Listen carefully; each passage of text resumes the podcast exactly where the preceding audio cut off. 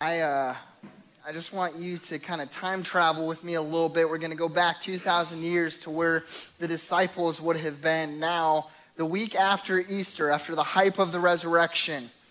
And it was at that moment that everything officially began for them.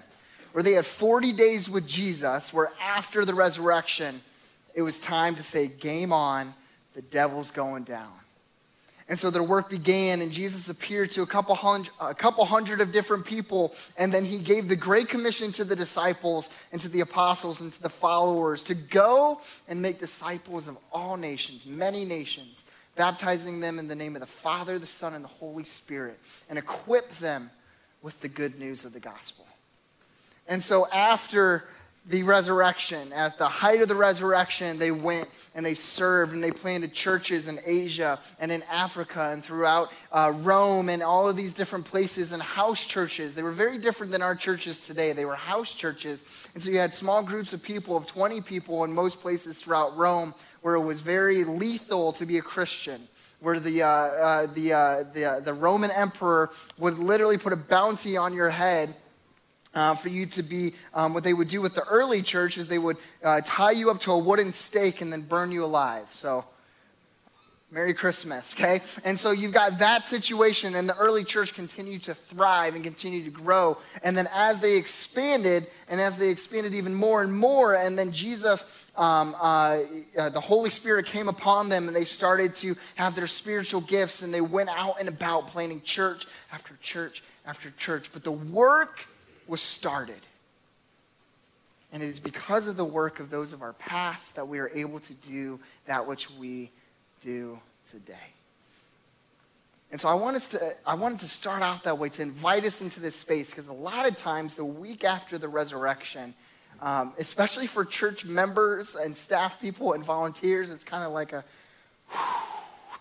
it is a breath of fresh air because you, there's so much that goes into an Easter service. But um, we were talking at staff meeting this last week. I think it was Barb who said, "What it, we need to treat every Sunday like it's Easter Sunday. In fact, we need to treat every day like it's Easter, because the work is still starting, and there's still people who are searching for hope, and for people who are uh, looking to be healed. And so, I just want to invite you into this space today. Don't just treat this like any other day. Treat this like Easter Sunday, where it's a really cool time to be alive and we have access to people literally at the touch of our fingertips through social media where we're able to impact and influence and inspire individuals to love and look like Jesus. Well, good morning and welcome to Crossbridge Community Church. If it's your first time visiting, my name is Jordan. I am the online pastor and teaching pastor here at C3. And if you're here in person or if you're watching with us online, let us know, and I'd love to connect with you uh, either out in the lobby or through Facebook and YouTube as well. But uh, really excited that you are here. Really love what I get to do and be a part of this church and the body. And there are so many other churches. There's thousands and thousands of other churches and pastors meeting right now at that exact hour that you know, I just want to lift up and want to pray for because we're one body, one community, all chasing after the same God. And it's really cool to be a part of when you think of that there are literally millions of other people throughout the world worshiping and learning at this exact same moment. But it's been a really cool weekend. C3 Sports Soccer kicked off yesterday. We've had 80 degree weather. But I also know that there are people here who are hurting, who received different diagnoses this week, who are grieving, who are struggling with mental health, who are struggling financially. So wherever you come in today or wherever you log on today, I just want you to know that you're safe here, you're welcomed here, and we're glad you're here. Uh, but I have the privilege today of kicking off a brand new series. Four weeks, we're going to be spending a series called Make Space. Make Space. And it is actually a Margin 2.0 series. If you remember, uh, if you were here with us a couple of months ago, we walked through a series called Margin, where we looked at different areas in our life that it is so important and so crucial for us to create margin in our life so that we can be the healthiest versions of ourselves spiritually, emotionally, racially, uh, relationally, uh, physically, and mentally um, as we are walking and journeying. And so Trevor kicked off that series talking about creating margin in our busyness, in our schedules, in our loneliness, and talked about the importance of rest. And then Brad and Bruce talked about the importance of friendships and genuine relationships. And then uh, my mother and I, our next steps pastor, Kim and I, talked about uh, relationships a little bit further with family and with creating space just kind of in our whole everyday day to life, and then provided next steps on how to do that, on how to schedule out your time, on how to be intentional about margin. And so this series is, we're going to treat it kind of like a margin 2.0.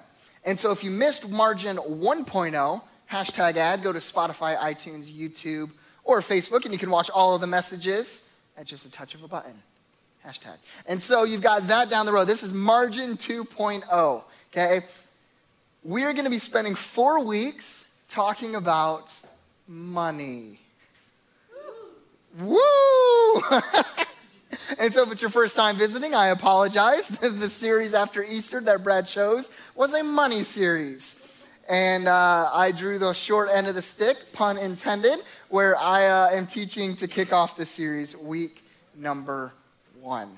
But I want to let you know that I want to be very sensitive about this topic because uh, there are very there are actually a few topics that are kind of considered as taboo topics in the church. So the church is just either not going to talk about, going to avoid, going to mishandle, or as they talk about it, it's going to be very cringeworthy. And so I just want to be sensitive because I recognize that the church, um, the universal church, Christians, pastors have not handled money talks very well. And I apologize for that.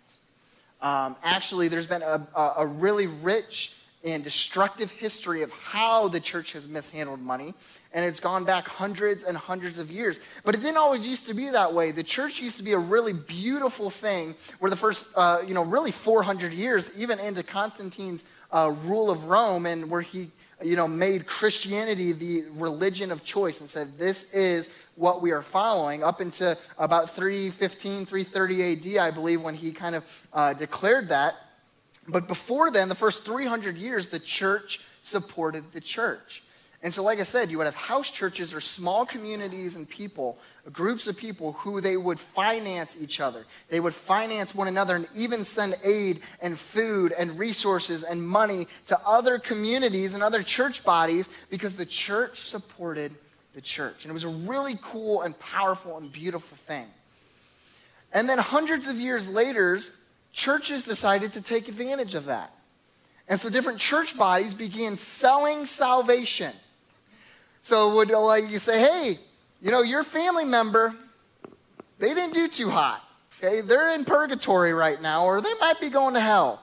You can pay us $3.99 for 12 months in a row, and you can buy your salvation. Believe, you know, look it up. This happened. The church did this okay? And you could buy your salvation or you could pay a fee to help people of the past. Well, Martin Luther realized how destructive and toxic this was, and so he took his hammer and he went and nailed the 95 Theses on the wall. Okay, uh, for everyone to see were 95 different things, different things and issues he had with the church, where he called out the church's mishandling of these different situations. And that kind of began a long, long history then of distrust for the church, for pastors, for Christians when it comes to wealth and when it comes to money. So I just want to be sensitive about that because I recognize that this has been mishandled and we've seen churches uh, you know spend money in inappropriate ways. We've seen pastors, we've seen Christians. And so when we talk about money, it's one of those things that I want us to recognize that the church hasn't always gotten it right. But when the church has gotten it right, it's a beautiful thing. It's a beautiful thing, really incredible. And so, for this series, we're going to be spending four weeks talking mostly about managing our finances. It's not going to be a, a, generosity and a giving series, though there's going to be pieces of that, because as you talk about money and as you talk about sacrifice and as you talk about saving and investing and managing finances, it's really important that you talk about generosity, okay? Because that's what God calls us to be sacrificial human beings. That is a part of the Christian walk. But it's not going to be a generosity series. Okay, it's going to be a money management series where we're going to look and spend four weeks on how we as humans can better manage our finances. And whether you are Gen Z or younger, or uh, boomer and retired, um, wherever you kind of fall in between, or maybe on the outside of those generations looking in, uh, this series is important because it's, you're never too young to learn or you're never too old to start managing your finances well. And this is why it's so important that we make space and margin in that which we have. Okay? Uh, in 2021, 40% of marriages that ended in divorce listed money stress and struggles as a major reason. 40% of marriages that ended in divorce in 2021 ended because of a major reason being money stress and struggles. A third of Americans who are making $50,000 a year or less don't have enough money saved to cover one month of basic needs. And so, if they were to lose their job and be without a job for a month, they wouldn't have one month of basic needs covered. And then, on top of that, you've got uh, different generations uh, a third of Americans uh, with 50,000 or less. Um, but then you've got the boomers, who are considered the wealthiest generation, holding 53% of the entire wealth of America, and the other generations combining for 47%. And then you've got millennials, who are considered the worst at money management.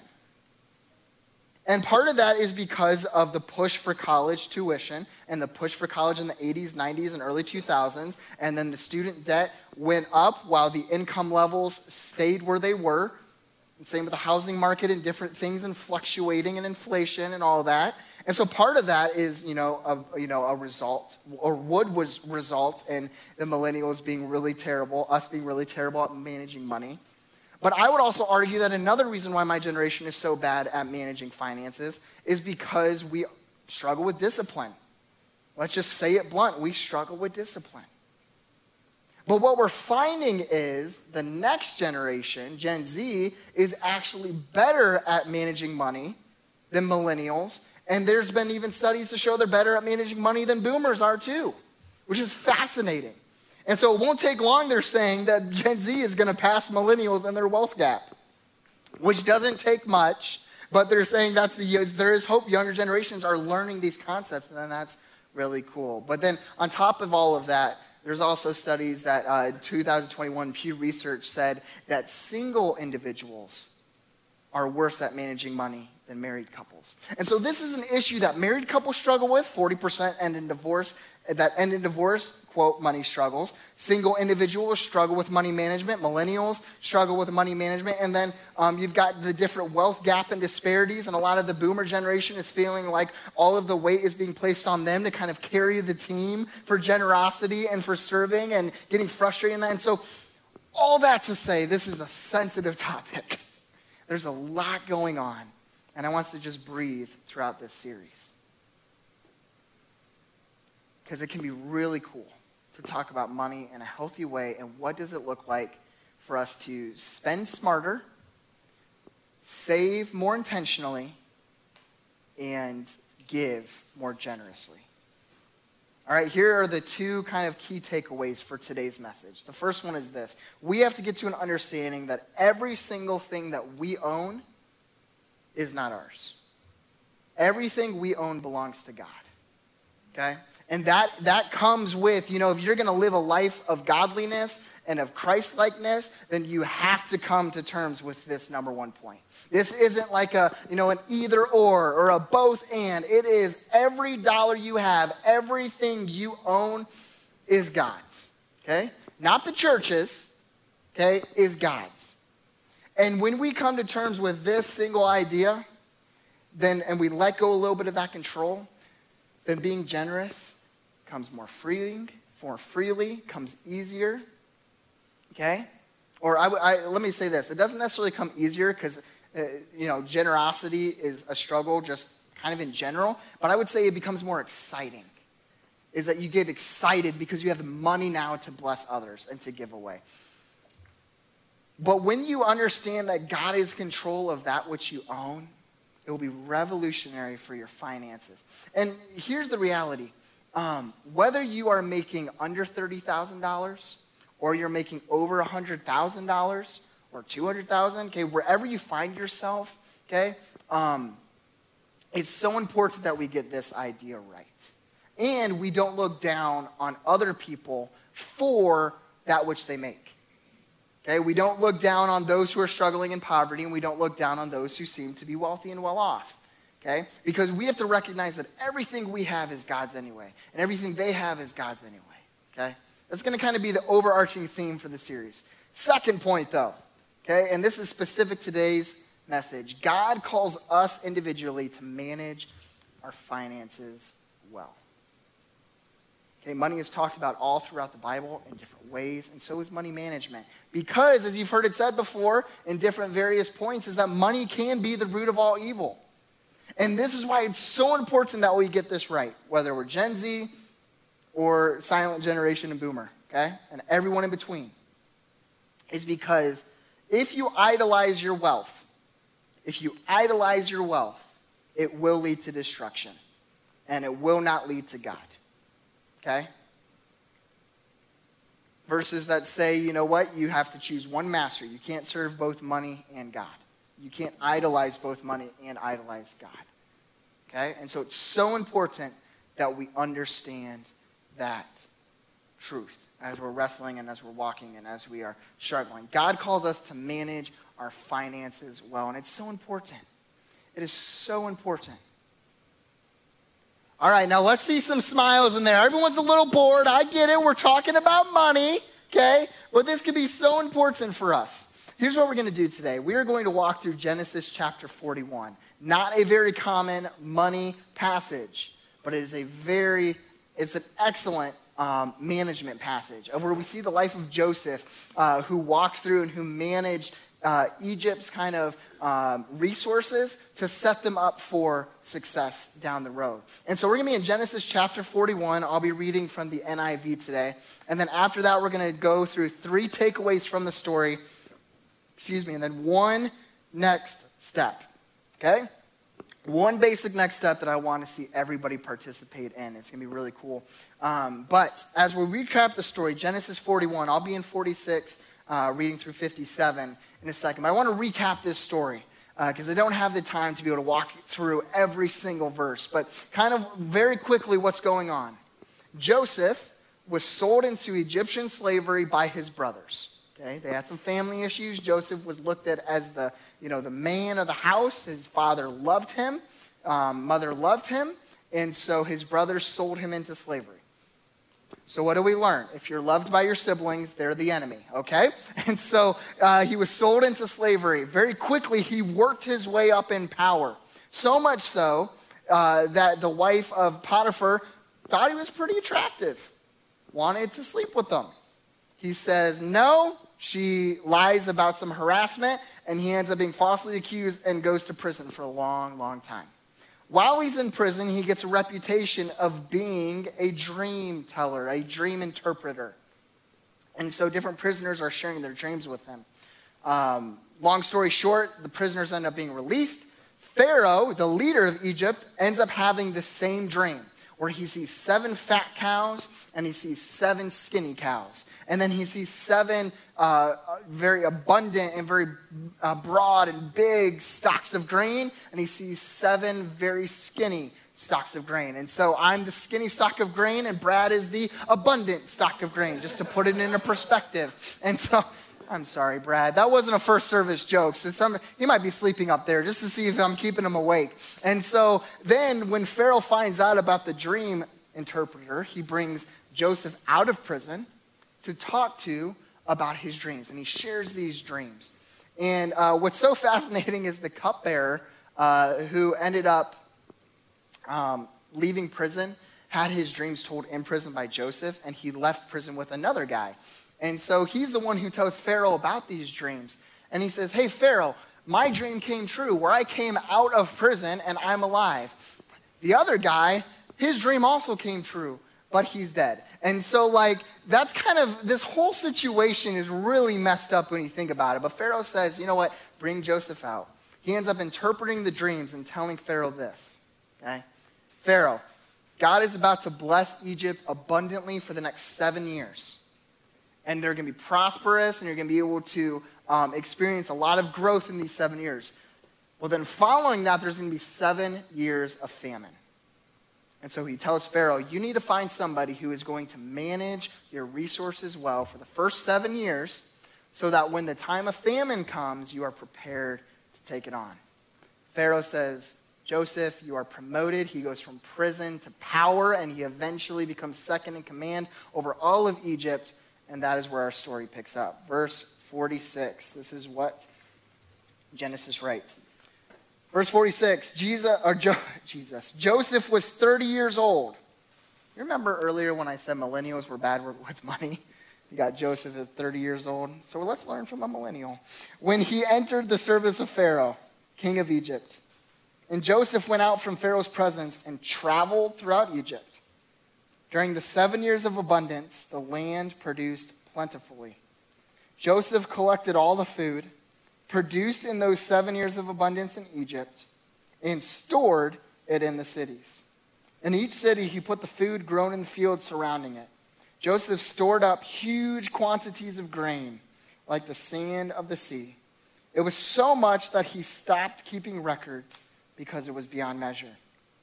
Verse 50 Before the years of famine came, two sons were born to Joseph by Asenath, daughter of Potiphera, priest of On. Joseph named his firstborn Manasseh and said, It is because God has made me forget all my trouble and all my father's household. The second son he named Ephraim and said, It is because God has made me fruitful in the land of my suffering. The seven years of abundance in Egypt came to an end, and the seven years of famine began, just as Joseph had said. There was famine in all the other lands, but in the whole land of Egypt, there was food. When all Egypt began to feel the famine, the people cried to Pharaoh for food. Then Pharaoh told all the Egyptians, Go to Joseph and do what he tells you.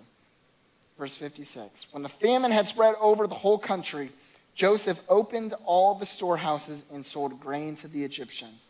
For the famine was severe throughout Egypt, and all the world came to Egypt to buy grain from Joseph because the famine was severe everywhere. Let's pray. Heavenly Father, God, thank you so much for these words. Thank you for the word of God. Thank you for Genesis.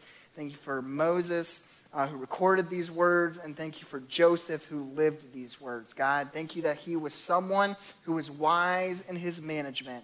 Help us to learn a thing or two from his life. In your name I pray. Amen. Uh, I titled the message today Freedom and Fruitfulness. Freedom and Fruitfulness. And we'll see why here in a second. But I want to walk through three takeaways. Okay, three takeaways from this story. Things we can learn about for our culture money management. First takeaway is this.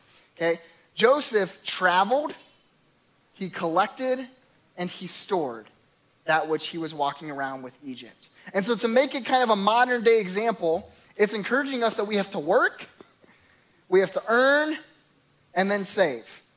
Okay? He traveled, he worked, okay? He collected, he earned, and he stored, he saved. It was part of his strategy for saying, you know what, these seven years, I'm going to work, I'm going to earn, I'm going to save. It's going to be kind of like, you know, as you're working towards retirement, you have this time period that you have to work, you have to earn, and you have to save, planning for the future, planning and preparing for what is coming. So that when what is coming comes, you aren't taken aback by it.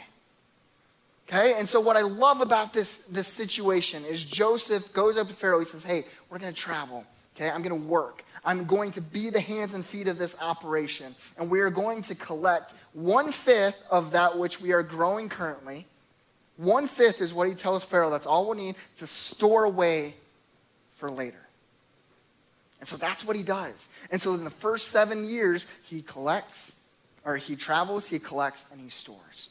And it's the same message that we need to be telling ourselves for today is that as we are working, whether we're young, whether we are, uh, you know, in our millennial age, whether we're a little bit elder, whatever it might be, what would it look like for us to travel, collect, and store so that we can continue treating things um, rather than being surprised by situations, we're prepared for situations. And then we're able to bless others when situations arise for them. Okay? Takeaway number two Joseph or Egypt arrived at a place of security not by producing more, but by managing better. And this was you know, mind blowing for me when I was reading through this passage today and God placed this on my heart. Is Joseph doesn't go up to Pharaoh and say, Hey, Pharaoh, we just need to produce twice as much these seven years so that we can put away for the second seven years. Okay? And it leads me to think a lot of us will say, You know what? If we just had more money, we'd have less problems. Some of you know where this is going. More money equals more problems. Okay? And that's so important for us to understand. Is uh, Brad and Bruce and I, we were talking this last week um, at Panda on Friday, believe it or not. And Brad said, You can be broke at any level of income. Okay, now here's something I want to be sensitive towards. Okay, there are people living in poverty, okay, where more money would help relieve some of the stress and anxiety. That's inevitable. Okay, that's not what I'm talking about. The, the, the, the thing I want you to be, I want to be very clear on here is I'm not saying don't strive to make more. What I'm saying is focus on managing more versus trying to make more. Okay, because no matter what you make, if you are a bad manager, you're going to fail. And this was a podcast I was actually listening to this week. Um, it's the Pat McAfee podcast, so it might lose its credibility for some of you non Colts fans. But he was interviewing uh, some NFL stars, and he was saying, yeah, back in the 80s and 90s, 80% of professional athletes went broke.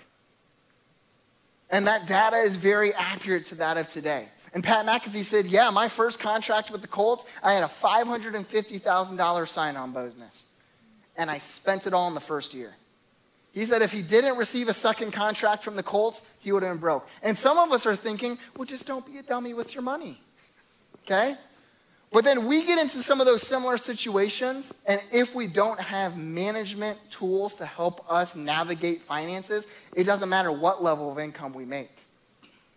Whether we are living in poverty or whether we are very well off and wealthy, if you don't manage your finances well, it doesn't matter how much more you have you're going to be struggling. And so I love Joseph. He says, Hey, Pharaoh, we don't need to produce more, we need to just manage better. We need to just take that which we already have for seven years and store it away so that we can invest better, so we can save better, so we can spend smarter. Okay, remember those three points, okay, at the very beginning that I shared. Today's goal of the message, and really this series is we want to learn how to spend smarter, save more intentionally, and give more generously. Okay? Third and final takeaway for today. And, and I love this managing well leads to freedom and fruit. And I thought this was so cool. If you remember in Joseph, uh, in his story, it's uh, verses 51 and 52. 51 and 52, he has these two firstborn sons. Uh, he has, or he has a firstborn son and then he has a secondborn son. Okay? And the firstborn son he names uh, Manasseh. And he said, Because God has made me forget the burdens of my past. And when I read that, that made me think of freedom, where he's literally experiencing this abundance and he's experiencing freedom from his abundance. And then the second son he names Ephraim, and he said, It's because God has reminded me of the fruitfulness of my labor. And that's what God wants for us today, too. Is he wants us to experience freedom and fruitfulness in our labor and from our labor and how important and how exciting it can be for us to say, you know what, I'm going to set my life up in a way so that I can bless others, so that I can be generous, so that I can splurge every once in a while. Here's how I want to kind of close today and then go into our next step. Okay, like I said, there's nothing wrong with money in and of itself. There's nothing wrong with having nice things. Okay, I love nice things. I dress nice one, one day a week. Okay, and it's Sunday. And in fact, I don't dress myself. My wife does, okay? The other six days you see me, I'll be wearing basketball shorts from Goodwill and a t shirt that doesn't match. And Brad laughs every time I walk through the door, okay? Because I just, I just don't care about fashion, but one day a week, okay? But this outfit, it's from Target and from Nike Outlet. So, like, this is a very cheap outfit. And I just like looking nice, okay? One day a week. Some people, though, you know, they like to look a little frou-frou like every day of the week, okay? And that's okay. That's just not me. It's not where I spend my money. I spend my money on three things, okay? Chipotle, Panda, and Michigan Wolverines, okay? That's where I like to find my thing. See, after Sunday, every Sunday is Marissa and I's kind of like, you know, restaurant meal. So we go to Chipotle because we're not, we're not as low as the Taco Bell people. We go to Chipotle, okay? So every Sunday we eat at Chipotle. I have to do on brand Doritos. Aldi Doritos don't hit the same, okay? I have to do on brand Pop Tarts. Off brand Pop Tarts, also known as Pop Toots, are not the same, okay? Some people don't care about those things, but they like nice houses. I don't care about a nice house. Marissa I live in a pretty low income area with a low income house. Some people love nice cars. Marissa and I's cars are 11 years old. One of them has 200,000 miles on it. We've never taken out a loan for a car because we've always bought old used cars. Some people love to travel on nice vacations. I go to Michigan, okay? And so, like, and, and we know nothing good comes out of Michigan. And so you've got all of these different situations. And the problem happens is when we start comparing different lifestyles, okay, to different things, okay? It's not about you can't have nice things. And it's not about you can't strive to make more money and to be better off. All right? It's all about that which you have, manage better. Don't take your paycheck and splurge 100% of the time. Marissa and I, back in the day, our first year of marriage, we made $17,000. And our only uh, bill that our parents paid for was our cell phone bill. Everything else, insurance, car insurance, student loans, uh, restaurant, um, you know, resource, uh, groceries, all of that we paid for. Rent, mortgage, um, utilities, we paid for.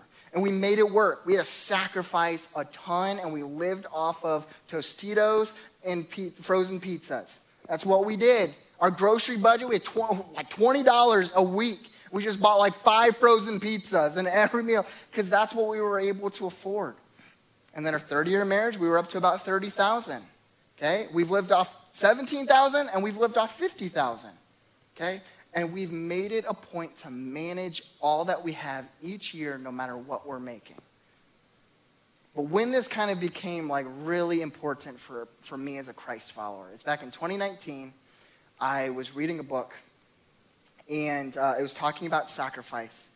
And I, it was saying if you spend more on eating out than you do on giving back to God, then you have an issue in your idolatry and with your wealth. And I never thought about it because eating out to me, like, it's one of those past things that we're just like, hey, we don't have time to cook tonight, so we're just gonna go, like, you know, run through Chipotle or, you know, Taco Bell. And so you got that situation where some people, um, you know, will, like, just kind of, me included, will be like, man, how many times did we eat out this week? Well, we went to Panda four times. Yeah, that was an issue.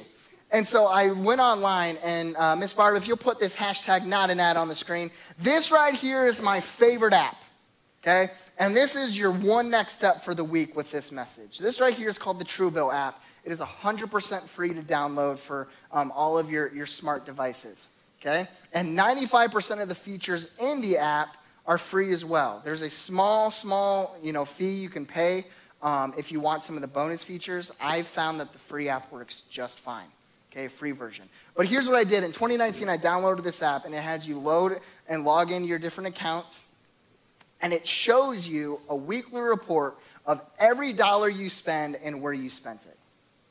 And in 2019, I pulled that report up, and I saw that we had spent more that month on eating out than we were giving to Crossbridge, giving back to God. And that didn't sit right with me personally. It made me sick. And so Marissa and I said, you know what? We are going to make, for us, generosity our number one line. We said we're not going to live anywhere where our mortgage is higher than our giving. We're not going to drive anything where our, our uh, automobile costs more than our, uh, than our generosity. We're not going to eat out more than where our generosity is. That was, that was the sacrifice we decided to make. Okay, I'm not, not encouraging you. You have to decide on your own. Okay, but for us, I looked at this, and this app told us every dollar, and it just made me sick. So here's our one next step. Okay, let's all get sick together. Okay? I would love for all of you, whether you're well off or whether you're really struggling, download this app, this Truebill app. And in five years, if we all get scammed, we get scammed together, okay? Or we're going down as a church. No, this is the number one money management app used universally. Um, but this app will tell you where you're spending your money, how you're spending your money. It will tell you your subscriptions that you need to cancel because you haven't used in four years. We found out last week we had two Amazon Prime accounts still going on from, from college because of the Truebill app. It just reminded us, says, hey, you've got this, you know, $14.99 coming out every month, and we didn't know. We spent $400 the last three years on Amazon Prime for a second account, okay? And so all that to say, okay, I would love for you to download this app, hashtag not an ad, but it will help you manage your finances better so that you can spend smarter, you can save more intentionally, and you can give more generously. Will you pray with me? Heavenly Father, God, thank you for jokes, laughter, money, wealth, and for everything in between, God. I just pray for those who are struggling with their finances, that it is a stressor for them. And I pray, God, that they would take this next step, the small next step of downloading an app and seeing the incredible things that can come from it. Understanding, God, that you are in control of everything we own and that you call us to manage that which we own better. In your name I pray. Amen.